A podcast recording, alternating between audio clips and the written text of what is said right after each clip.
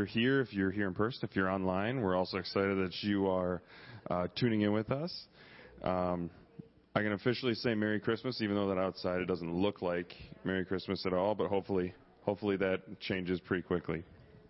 A couple of announcements. Um, number one, it is Common Ground this week. So on Thursday at 6:30 downstairs, ladies, if you want to um, join, um, Lisa Miller is hosting Common Ground downstairs. So I think that'll be that'll be great. There's also um, Zoom, so you can, if you can't be there in person, you can still get there online.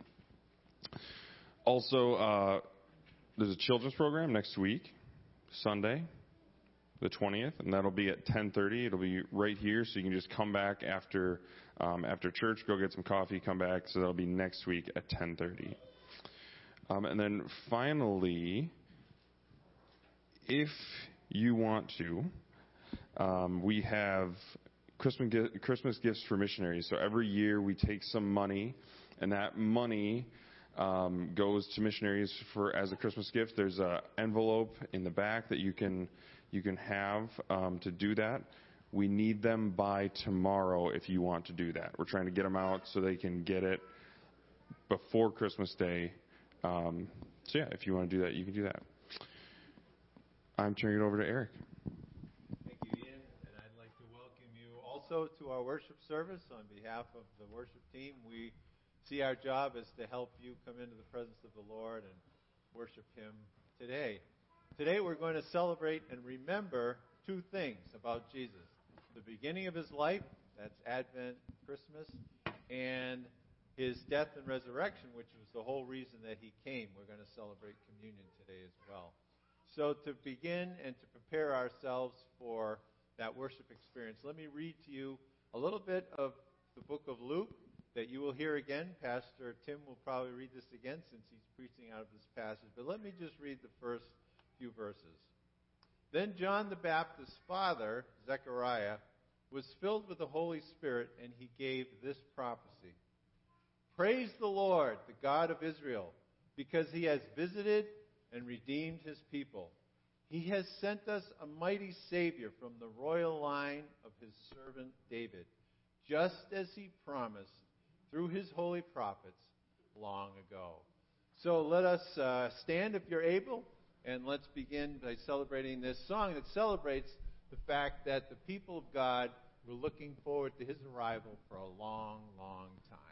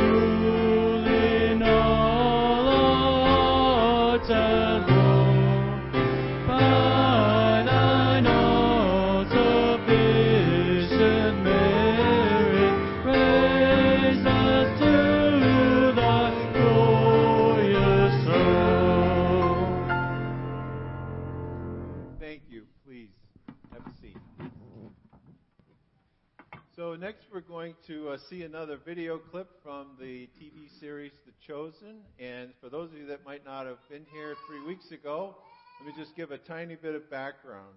Um, first, um, this features Mary Magdalene, who, if you know Scripture and remember um, last time, she was released from a number of demons by Jesus and was restored to her formal and, and, uh, and normal self. And um, she, as you remember from the last clip we saw, she was preparing for to host her first Shabbat dinner. Shabbat is the Hebrew for Sabbaths. And the Jews celebrated Sabbath beginning at dusk on Friday. And so we're going to see where she um, uh, actually hosts that dinner. Um, so let's watch that clip now, and then we'll continue on in our worship service.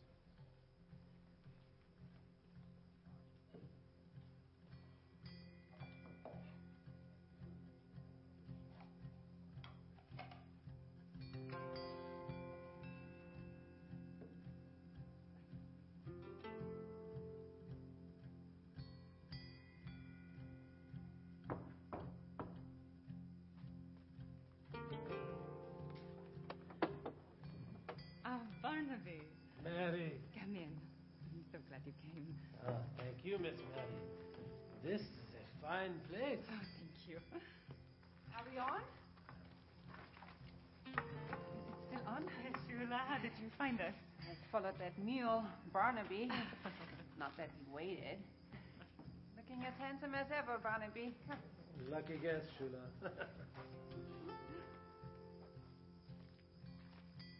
Is this the place? If Mary's here, it is. Do I know you? Oh, sorry, I'm, I'm James. This is Thaddeus. We were told this would be a good place to come. We can leave if it's off. Oh, oh no. Please come in. You're most welcome here. So, can we help? Oh, no. Well, uh, yes, I. I don't know what I am doing. You see food, that's a victory. if I'm not doing something or doing something wrong, you tell me. Oh, nonsense. It's already great. Can't remember the last time I was invited to Shabbat dinner. Me, never. You never been to Shabbat? Of course I've been to one. Been to lots. Just never got invited. Who's the extra seat for? Oh, uh, for Elijah. Am I right? I, I remember my mother always setting an extra place for Elijah. That's only for Passover. Just once a year at Seder.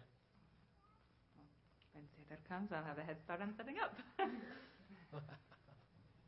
Well, yeah, just take a look at my little notes. Can I read it for you, Mary? Stop it, Barnaby. I read better than you. My father taught me. Very impressive. Uh, oh, uh, is the first star out? Yes, let's eat. Like I said, you are very popular. Or it's a Pharisee here to shut us down for letting you be here. Hello, Mary. Hello. It's good to see you. Yes. Yes.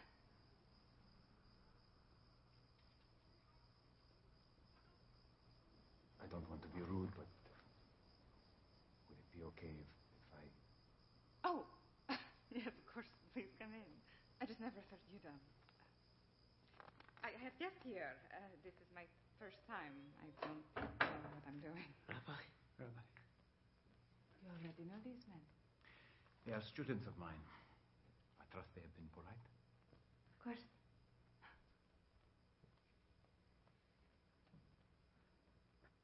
Your guests can take the seat. Yes, Mary? Oh, of course. yes, of course. Please have a seat. I keep saying of course a lot. um, Francis is the man I told you about who, um, who helped me. Oh, yes, yeah. Mary told us so much about you. Oh, I hope not too much. I'm Barnaby. This is Shula. She is blind. Ah, In case you couldn't tell. I'm, I'm so sorry. I, I, I don't actually know your name. I'm Jesus of Nazareth. Well, apparently something good can come from Nazareth.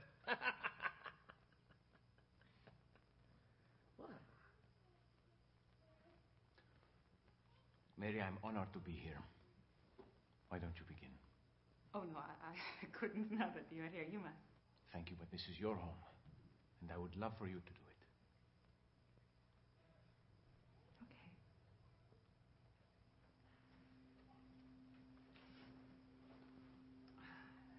I'll just, um, I'll just read from this now. Now the heavens and the earth were completed and all their hosts. And God completed on the seventh day his work that he did. And God.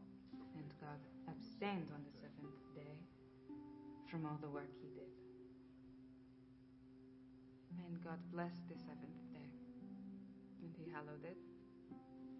For thereon he abstained from all the work that God created to do.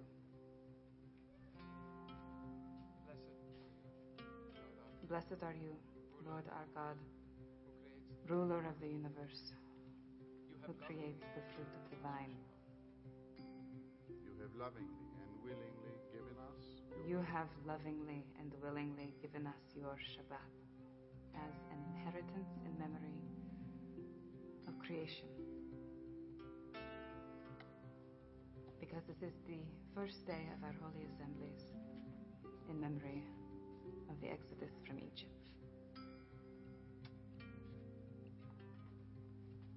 Blessed are you, Lord our God,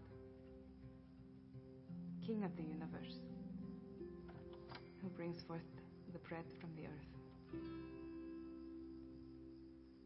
Amen. Amen.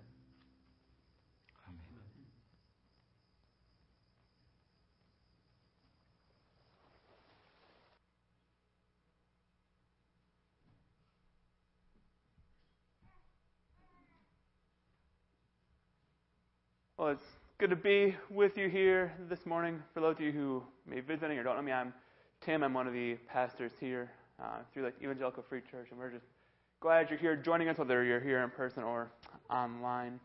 Um, so this is normally the part of the service where we would take our offering.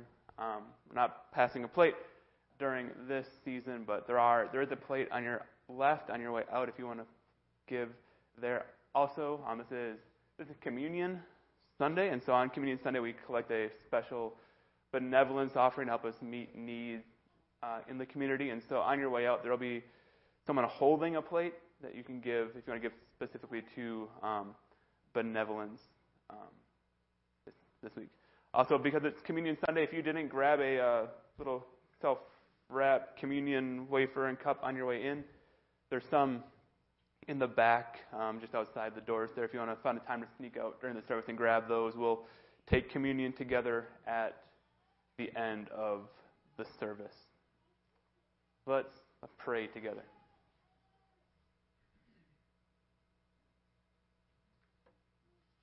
Father, we, we praise you that you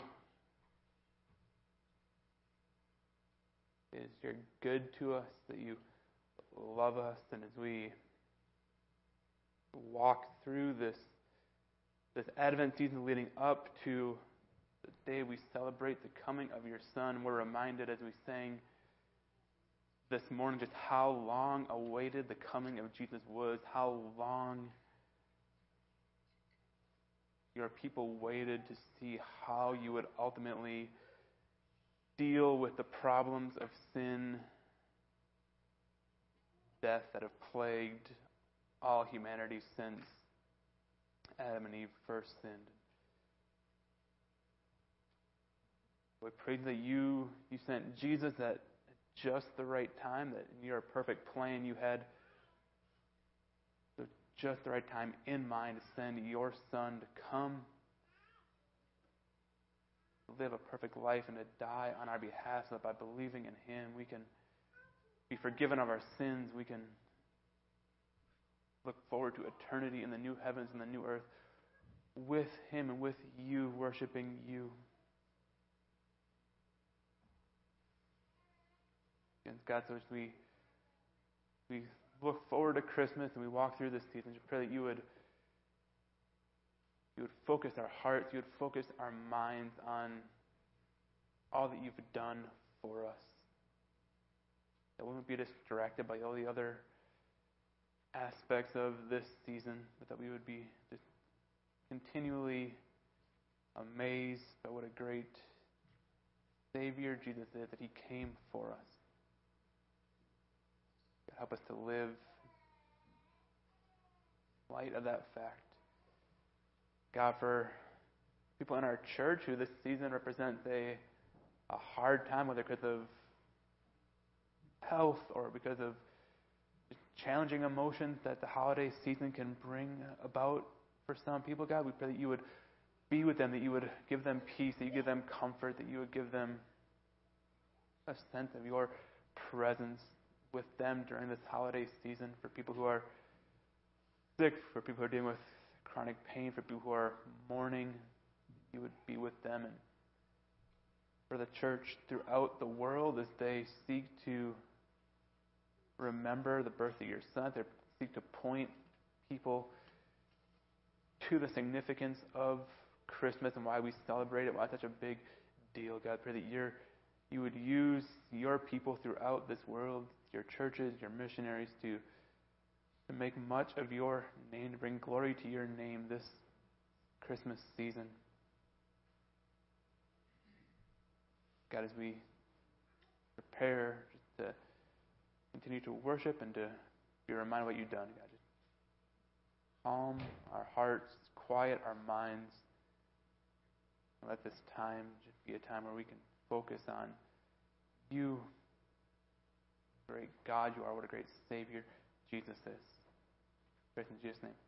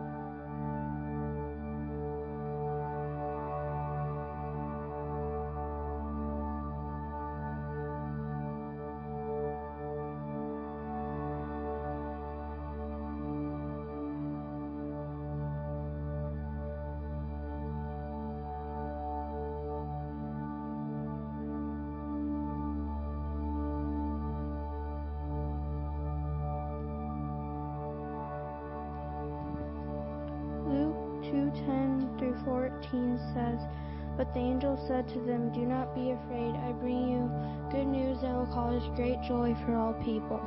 Today in the town of David a Savior has been born to you. He is the Messiah, the Lord. This will be a sign to you. You will find a baby wrapped in clothes lying in a manger. Suddenly a great company of the heavenly host appeared with the angel, praising God and saying, Glory to God in the highest heaven, his favor, no, and on earth peace to those whom on whom his favor rests. These verses remind us that the coming of the Savior is a cause for great joy for all people. Today we light the third Advent candle, the candle of joy.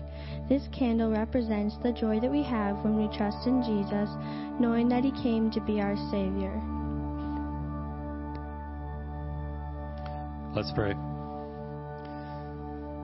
Father, thank you for the joy that comes from knowing Jesus. This morning we rejoice that you did not leave us in our sin, but sent your Son to be the Savior of the world. Amen.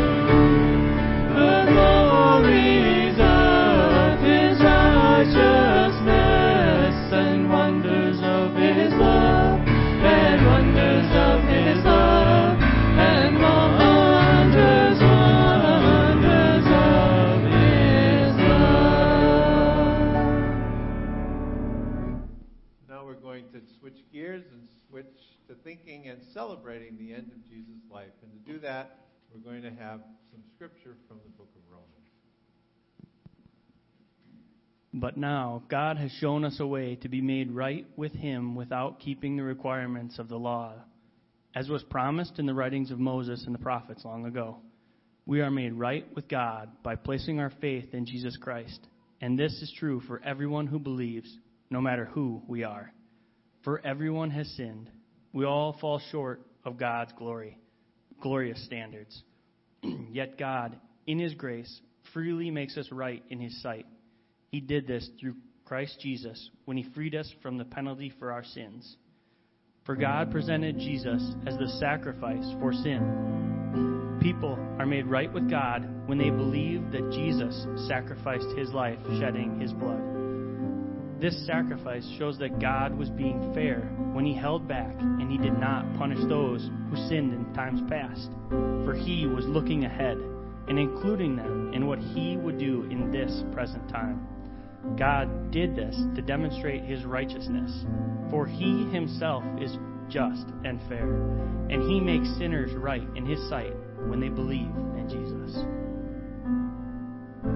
Behold the Lamb who bears our sins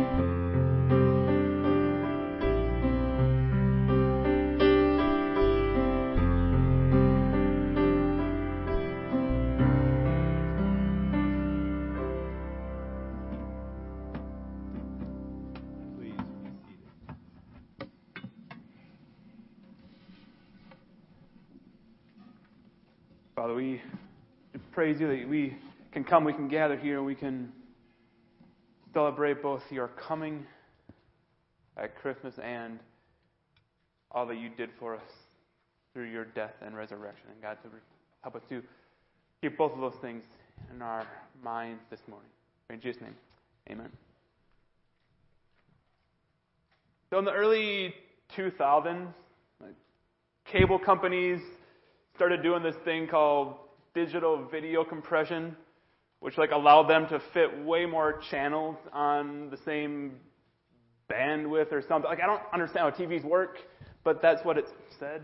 And so like, like but the outcome of this is like there's way more channels now than there used to be. Right? Even on cable, like it used to be like in the like maybe a hundred channels. Now there's I don't know how many thousands of channels out there. Right? There's channels everywhere. And like one of the outcomes of this is that there's now all these like super niche cable channels, right? Channels that have a super narrow focus. And so like 1979, ESPN launched, and there's a lot of debate about whether like one channel focused solely on sports could gain a wide enough viewing audience. Like, could a channel that had just the sports exist? But nowadays, like there's like the NFL network, like there's MLB network, there's NBA network, there's NHL network, like there's the golf channel, like there's the tennis channel, like there's an Olympic channel. Like those things come around like once every two years. And there's a channel dedicated to showing Olympic content 24-7. Like, there's just all these channels that have this very small, narrow focus. And like, of course, one of the one of the challenges these channels face is like, how do you fill all that airtime? It's pretty easy for the Golf Channel to know what to show at like when there's a golf tournament happening, if they have the rights to it, they show the golf tournament. Like, but if you're like you're the Golf Channel and it's 12:30 a.m. on a Tuesday night during golf off season, like, what in the world do you show? And now, if you're like if you're sports obsessed enough to be browsing one of these channels at that time, not that I would know anything about that. Like, but if you're sports obsessed enough to be browsing one of those channels at 12:30 in the morning, like, then you would know that one of the, these channels' like favorite things to do is to like create lists and just rank stuff and just put them in a TV show. Right? They'll dedicate an hour to like the 10 best games or the 10 best matches of all time. Right? Like they'll rank like the 30 best players under 30 or like the 25 best teams in the 1980s. Like there's just endless varieties of lists that these channels like to make and then create shows about them to fill airtime. And so in 2012, the Tennis Channel ranked the 100 best tennis players of all time. And like, and number 12 on that list, the 12th best tennis player of all time, according to the Tennis Channel, was my favorite player growing up, a guy named Andre Agassi. And I thought it goes without saying that if you're going to be one of the 15 best players of all time in any sport, like you probably put in a lot of work from a young age. Right? But Agassi was a little bit even more extreme. Like he wrote in his autobiography called Open. He kind of retold his experience as a child. Like from a young age, Agassi's father, Mike, he was dead set on seeing his son become a great tennis player. Like he was committed to making that happen. Mike decided he was going to find fulfillment and joy in the tennis success of his son. And so from a young age, he started to groom Andre for greatness. Like Mike forced seven-year-old Andre to hit like over 2,500 balls a day from this machine that Andre called the Dragon. That just like would fire balls at him hard, and then he'd have to return them back. And think all the while, the father would yell at his son for every missed shot or for not hitting hard enough. This is what Andre writes about his time training with the dragon. He writes, Nothing sends my father into a rage like hitting a ball into the net. He foams at the mouth. My arm feels like it's going to fall off. I want to ask, how much longer, Pops? But I don't ask. I hit as hard as I can and then slightly harder. So by the time Andre the teenager, he gets sent off to this tennis focused boarding school where there's a lot of focus on tennis and very little on school. It's like it's just a hard upbringing. But in 1992, it seems like it finally all pays off. Because in 1992, Andre Agassi wins Wimbledon, which is probably the most prestigious tennis tournament in the world. And so, for a father obsessed with seeing his son succeed, like, surely this must be the moment he was waiting for. Like, this must finally be what brings him joy. And so, what was the first thing that Mike said to Andre after the tournament? According to Andre, the first thing his dad said to him was, You had no business losing that fourth set. Like, Mike Agassi's dream for his son had come true, like he was becoming one of tennis's great players. And he still wasn't satisfied. Like that thing that oh, was supposed to bring him joy and fulfillment, instead just left him wanting more. But like, that's an extreme example, but it's not uncommon for, for parents to want greatness for their child, right? And to pin their own personal satisfaction and joy on their child's success. But as Mike Agassi exemplified, if we want if we want nothing more than to see our children succeed, like, even if they attain it, we'll be left disappointed. We'll be left empty. Trying to find your ultimate joy and fulfillment in your children or in anything else like, will invariably lead you disappointed and unfulfilled. Like, can children bring joy and happiness? Like, of course. Like, my kids bring me joy and happiness all the time. But if like the success of my children becomes the thing that I look to above all else to bring me joy, like I'm setting myself up for disaster. And one father who understood that was Zechariah, as we'll see in today's passage. So we're going to be in Luke chapter 1, starting in verse 67. So if you have a Bible, I'd invite you to, to turn there. If not, the verses will be on the screen. So last week we looked at looked at the birth of John the Baptist, this child that God had miraculously given to Zechariah and Elizabeth in their old age. Like he was this miracle child. And when we left off last week, God had just restored Zechariah's ability to speak and hear after he had been unable to do those things for the whole length of Elizabeth's pregnancy. So now this week, John, Zechariah has the ability to speak restored him. We're going to see how he uses his regained ability to speak in this passage. And the way he uses his newfound or refound ability to speak is to praise God. Like in this song, Zechariah kind of praised God for the things that God has done to bring Zechariah joy. But what's amazing is like what Zechariah points to in this passage as the thing that brings him joy. Because Zechariah understands that if he looks first and foremost to his son as the source of his joy, he's going to be disappointed. Like, even though this, this son is the miraculous son of his old age, if that's what he looks to for joy, he's going to be disappointed. And there's an important lesson for all of us in that. Right? A lesson that says that we need to be much more like Zechariah and far less like Mike Agassi. Now you might say, like, like I don't do that. Like maybe I don't have kids, or like, but I'm not looking for I'm not looking for joy in my kids. So what does this have to do with me? I think this passage like applies to more than just looking at joy through our children. Like ultimately, like anywhere we look for joy, other than Jesus, is a problem. I think the, the, the message of this passage is like the ultimate reason for our joy must be Jesus. Like trying to find your, your ultimate source of joy in anything other than Jesus, like whether that's children or anything else, like if futile and will fail to provide lasting joy. Like so anything we look to for for joy outside of Jesus, it really is an idol. Like Tim Keller defines idol as anything more important to you than God anything that absorbs your heart and imagination more than God, anything you seek to give you what only God can give. And joy is one of those things. In 1 Corinthians, Paul commands us, like, therefore, my dear friends, flee from idolatry. Right? So anything that we look to to give us joy besides Jesus is an idol, and we're supposed to flee from idolatry.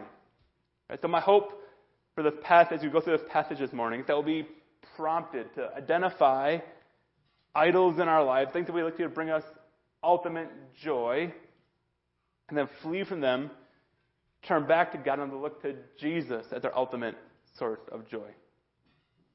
My hope is we'll, we'll examine ourselves.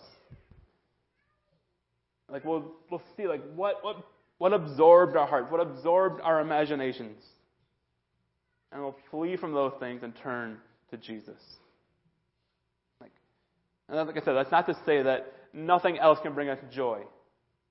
Right? But all other sources of joy, whether it's kids or anything else, like must be subservient to and informed by who Jesus is and what Jesus has done. And Zechariah models that for us in this passage. And if anyone had a reason for joy apart from Jesus, it was Zechariah. And yet, when it comes time to sing about the things that bring him joy, look where Zechariah starts. In verse 67, we read If father Zechariah was filled with the Holy Spirit and prophesied. This is Zechariah's song. Praise be to the Lord, the God of Israel, because he has. And like, I don't know about you, but if I'm Zechariah in that moment, like I'm going to end that sentence with one of two things. Right? Either because my long-awaited son has been born, or because I can finally speak again. But that's not what Zechariah says. He said, Praise be to the Lord, the God of Israel, because he has come to his people and redeemed them. He has raised up a horn of salvation for us in the house of his servant David. Now, you might be inclined to think that he's talking about his son when he talks about God coming to redeem and to save and to raising up a horn. But it can't be his own son because Zechariah and Elizabeth are they're from priestly families. Right? They're from the line of Levi, not the line of David. So it can't be Zechariah's own son that he's singing about here. It has to be somebody else. And that somebody else, we know, is Jesus. So Zechariah starts this song of praise. His primary reason for praising God is that he sent Jesus. Despite all the joyful things that had happened to Zechariah, he starts by praising God for Jesus. And continuing, he goes on to tell us more about this Savior that God is raising up. As he said through his holy prophets long ago, salvation from our enemies and from the hand of all who hate us, to show mercy to our ancestors and to remember his holy covenant, the oath he swore to our father Abraham, to rescue us from the hand of our enemies, and to enable us to serve him without fear in holiness and righteousness before him all our days. Thus, eight verses that Zechariah spends extolling God's greatness for sending a Savior. And now, finally, we get to like the, towards the end of his song, he kind of spends two little verses talking about his own son. Verses 76 and 77 say, And you, my child, will be called a prophet of the Most High, for you will go on before the Lord to prepare the way for him to give his people knowledge of salvation through the forgiveness of their sins. Like, notice, even here, right, when Zechariah shifts his focus to his own son, it's only to talk about like what his own son's role is in light of the coming of the Savior. Like, as I read this song, like, the overwhelming impression I get of Zechariah is that he is a man totally in awe of the goodness of God in offering salvation to his people. And the fact that God is giving him a son, as part of that, is just kind of icing on the cake. But his primary reason for joy is that God is giving him, bringing salvation to his people. He's a man who knows that his ultimate reason for joy is in Jesus and the salvation that he offers. And so, in the rest of our time together, I just want to highlight five things we see in this passage, five reasons that Zechariah points to for why Jesus is our ultimate source of joy. And the first of those reasons is that he comes. The very first words of Zechariah's song are, I praise be to the Lord, the God of Israel, because he has come to his people. I don't know about you, but for me, as we go through the Christmas season, that there are just so many things that it's easy to take for granted.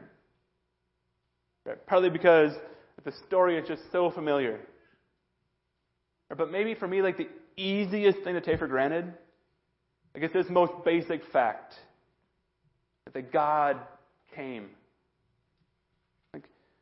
Right, despite the fact that ever since Adam and Eve, like every person had rejected him as Lord.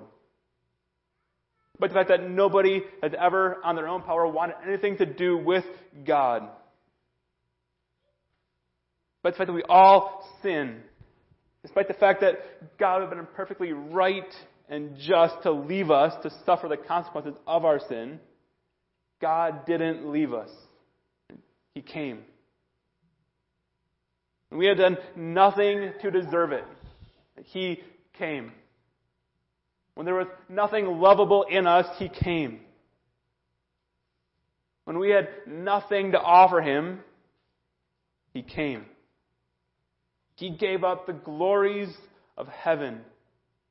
He entered into a sinful, broken, fallen world. He became like us. He suffered with us. He was tempted like us. He came. Not because he had to, but because he loved us. And because he loved us, he desired to make a way for us to be saved. Which brings us to the second reason that Jesus is our ultimate reason for joy, which is that he saves. Zechariah continues his song. He sings, He has come to his people and redeemed them. He raised up a horn of salvation for us in the house of his servant, the house of his servant David. And not only did he come, but he came to redeem us and to be a horn of salvation for us. And that word redeem or redemption, like it means to buy back. And the word is used most commonly in Greek to talk about like buying back a slave out of slavery. Someone could redeem a slave, right? They could purchase their freedom by paying that slave's redemption price. And that's what Jesus does for us. The Bible tells us that we're slaves to sin. When we choose to sin, we enslave ourselves to sin. Like we have no way, no power, no money to purchase our own freedom from that slavery. We are enslaved to sin. And the only way to be freed from the penalty and consequence of sin was if Jesus redeemed us. But that the redemption price that he paid was incredibly steep. It was Jesus' own perfect life. And like Jesus comes freely and pays that price in order to free us from slavery to sin, in order to redeem us. And Jesus came and died to free us from the bondage of sin and give us eternal life. Like that's a reason for joy, like far beyond, far beyond anything this world has to offer. So Jesus is our source of great joy because he comes, because he saves, and third, because he fulfills. So starting in verse 70, Zechariah sings that Jesus coming. Jesus is coming is a fulfillment of what God has said through his prophets long ago. And in verses 72 and 73, Zechariah sings that Jesus came to remember his holy covenant, the oath he swore to our father Abraham.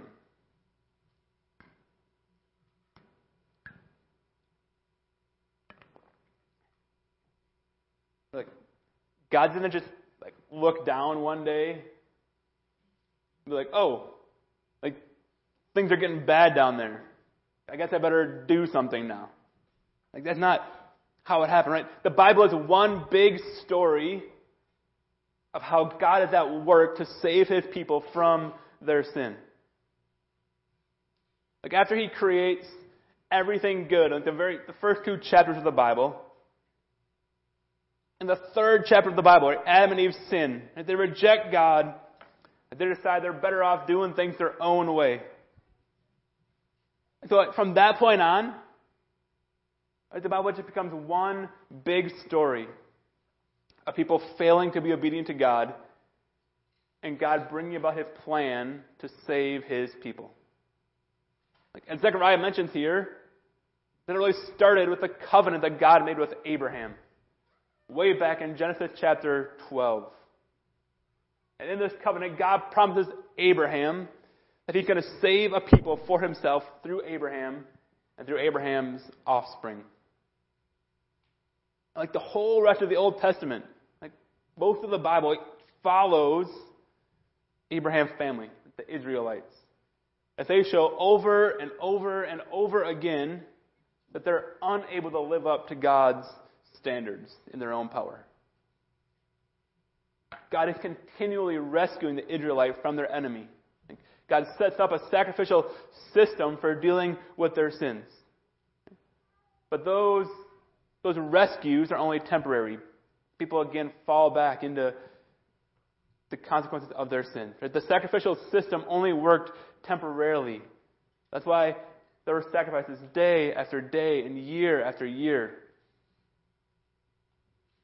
The solutions of the Old Testament are only temporary. But God sends prophets who told God's people that one day God would send a Messiah right, who would perfectly and eternally fulfill God's covenant with Abraham. And finally, like on that first Christmas, after thousands of years of waiting, Jesus is born. And by living a perfect life by making salvation for all of us possible, he fulfills the longed for promises that God has made. At the coming of Jesus is the central event in all of human history. The whole Old Testament waited for and pointed forward to the day that that would happen. That God promised that day was coming. And people waited and waited and waited and at Christmas, like we said, joyfully celebrate the fact that Jesus fulfilled all the promises that God made. That God did not abandon us. He did not forget us. He did not fail to keep his promises. Jesus comes and he fulfills all that God promised. And because of that, we have joy in his coming. And if Jesus had come to fulfill God's promises and to save us from our sins, but he stopped there, that would be great. That would be amazing, but it has to be a little bit frustrating because he left us like in our own power to then be obedient to him, that will leave us frustrated. But he didn't do that. He didn't come and save us and then leave us on our own. In verse 74, Zechariah things that Jesus came to rescue us from the hand of our enemies and to enable us to serve him without fear. It's not only that Jesus gives us joy by coming and saving, fulfilling, he also gives us joy by enabling us to do what he has called to do. He enables us. So right before he is crucified, his, Jesus' disciples are mourning the fact that he's going to be crucified and die and go away. But Jesus tells them, It is for your good that I am going away. Unless I go away, the advocate will not come to you. But if I go, I will send him to you.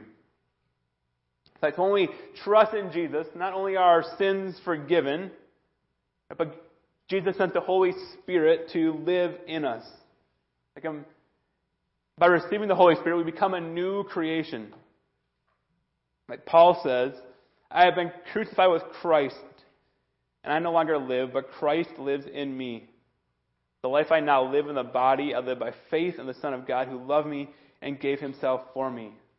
I no longer live, Christ lives in me. And while the old self was completely unable to be obedient to God and to serve God, with the Holy Spirit living in us and making us a new creation, He gives us the ability to serve God.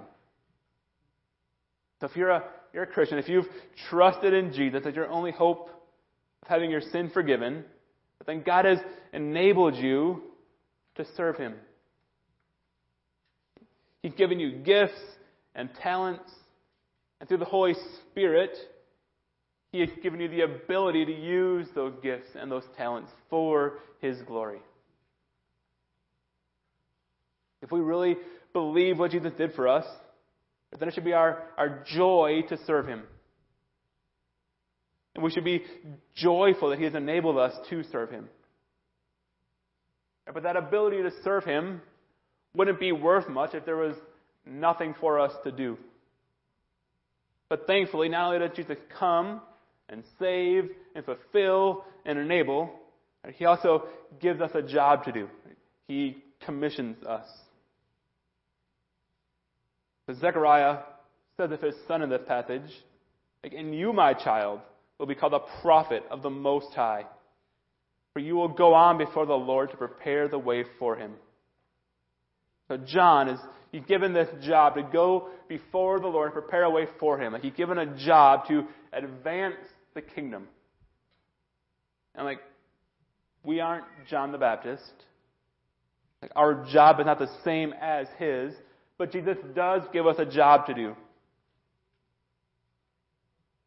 Jesus' very last words in the book of Luke are this This is what is written The Messiah will suffer and rise from the dead on the third day, and repentance for the forgiveness of sins will be preached in his name to all nations, beginning at Jerusalem. You are witnesses of these things. And then in Acts, the very first word of Jesus in Acts are, But you will receive power when the Holy Spirit comes on you. And you will be my witnesses in Jerusalem and in Judea and Samaria and to the ends of the earth. Jesus commissions us. He gives us a job of being part of seeing his kingdom advance throughout the world. It's our job from Jesus to proclaim the good news of Jesus to people around us.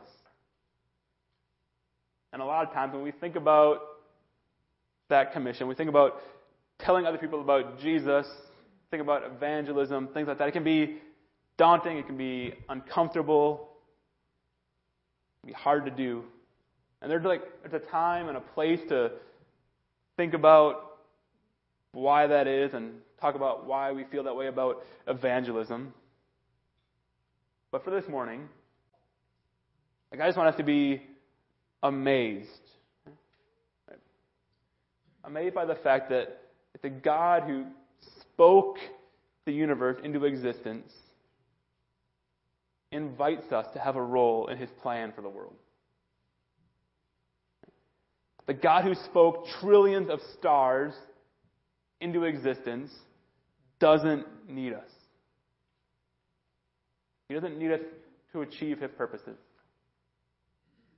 but because He loves us, because He wants us to be joyful, He invites us to be part of what He's doing in the universe. Like part of what brings joy and meaning to life, like it's having a purpose, something you're working toward. And so like life would be very unsatisfying if God just said, All right, you're forgiven of your sins, and now there's nothing for you to do. But he didn't do that. He commissions us. He gives us a job to do for our joy.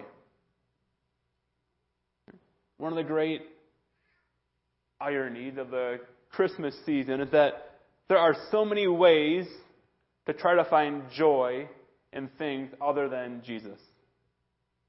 Whether it's, you know, material things or presents and whatever else, whether it's time with family, whether it's just like the festive nature of the season. There's so many ways to try to find joy other than Jesus. But the truth is, like if we find our joy in any of those things, apart from Jesus, we will be disappointed.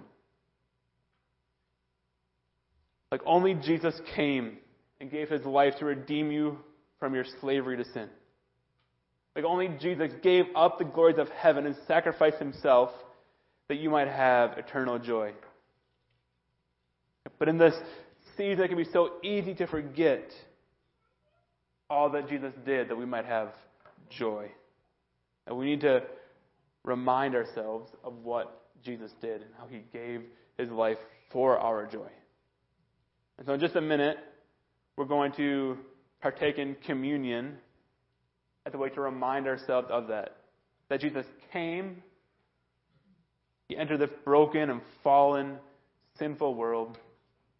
He was tempted as we are, he suffered as we do, he did it all without sin. And he went to the cross and he was crucified on our behalf, having lived a perfect life. But here's what I want us to do before we before we take communion together. Is that I want you to give us a few minutes of quiet reflection. And we have these these minutes of quiet reflection, I want us to consider and examine our own hearts to think about like what am I looking to to give me my ultimate joy? Like, where are you finding joy apart from Jesus? Is it, is it material things? Is it career success? Is it what is bringing you joy? Is it relationships? Like, what is bringing you joy apart from Jesus? Or maybe like you're not finding joy at all. Like maybe you're just struggling with despair and anger and frustration, and you're just not feeling joyful. Like in either either case, that the Holy Spirit reveals to you like where you're lacking in finding joy in Jesus. I just encourage you to like in these silent moments confess that to God and to repent. And to turn back to God. Turn back to finding your ultimate joy in Jesus. You're going to ask God to help you see Jesus as your greatest joy. Let's pray. Father, we come reminded as we prepare to take this bread and this juice, the life Jesus lived, that apart from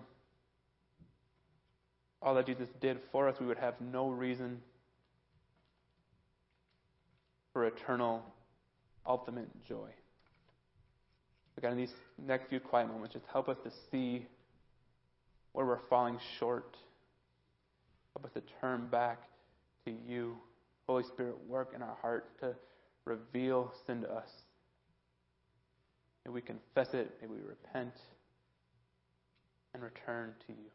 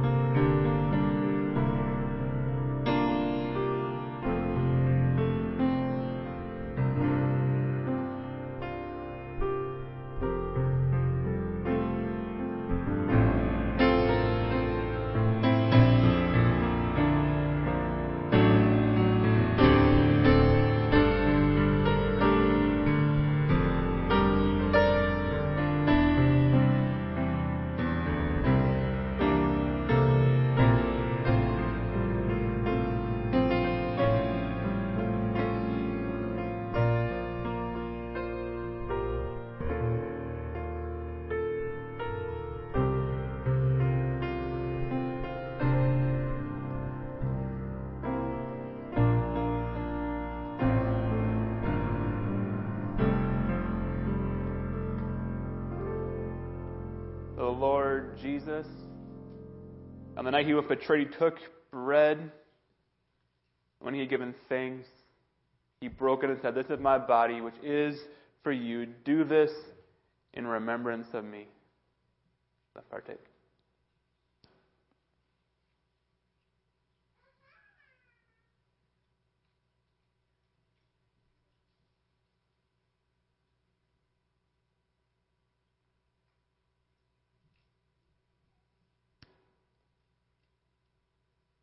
In the same way, after supper, he took the cup, saying, This cup is the new covenant in my blood. Do this whenever you drink it in remembrance of me. Partake.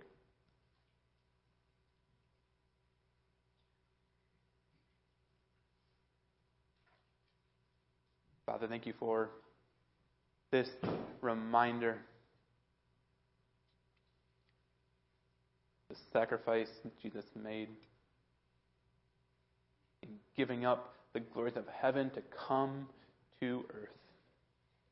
When we didn't deserve it, when we were still your enemies, when we were still in our sin, Jesus came. He died. His body was broken. His blood poured out so that we could have eternal joy with you. Thank you for that. In Jesus' name, amen. In this the Christmas season, as we prepare to leave, instead of music at the end, we last week recorded some Christmas greeting from some of our church members to all of you, and so we're going to play a few of those on our way out um, today. There's also, if you want to record one of those, we'll show some more next week, and so we'll have the camera set up over in the library again. If you want to record a message for the church family, we'll play some more next week. We'll also post some of those on um, our Facebook page to just reach people and help people see each other uh, in more personal ways throughout this holiday season. But as we prepare to leave, I just pray that you go filled with the joy that comes from knowing Jesus as Lord. You're dismissed. Merry Christmas. Hey, church, Merry Christmas from the Fire family. We hope you have a great Christmas season. God bless you. Greetings, church, from the Epler family. Merry Christmas. So glad to see you all, and uh, hope you have a great uh, holidays. Good morning, church. We're here to wish you a Merry Christmas from the Dahan family. Merry Christmas. Uh, good morning, Three Lakes Evangelical Free Church family. Uh, wishing you a Merry Christmas and Happy New Year from the Welches. Merry Christmas! Merry Christmas!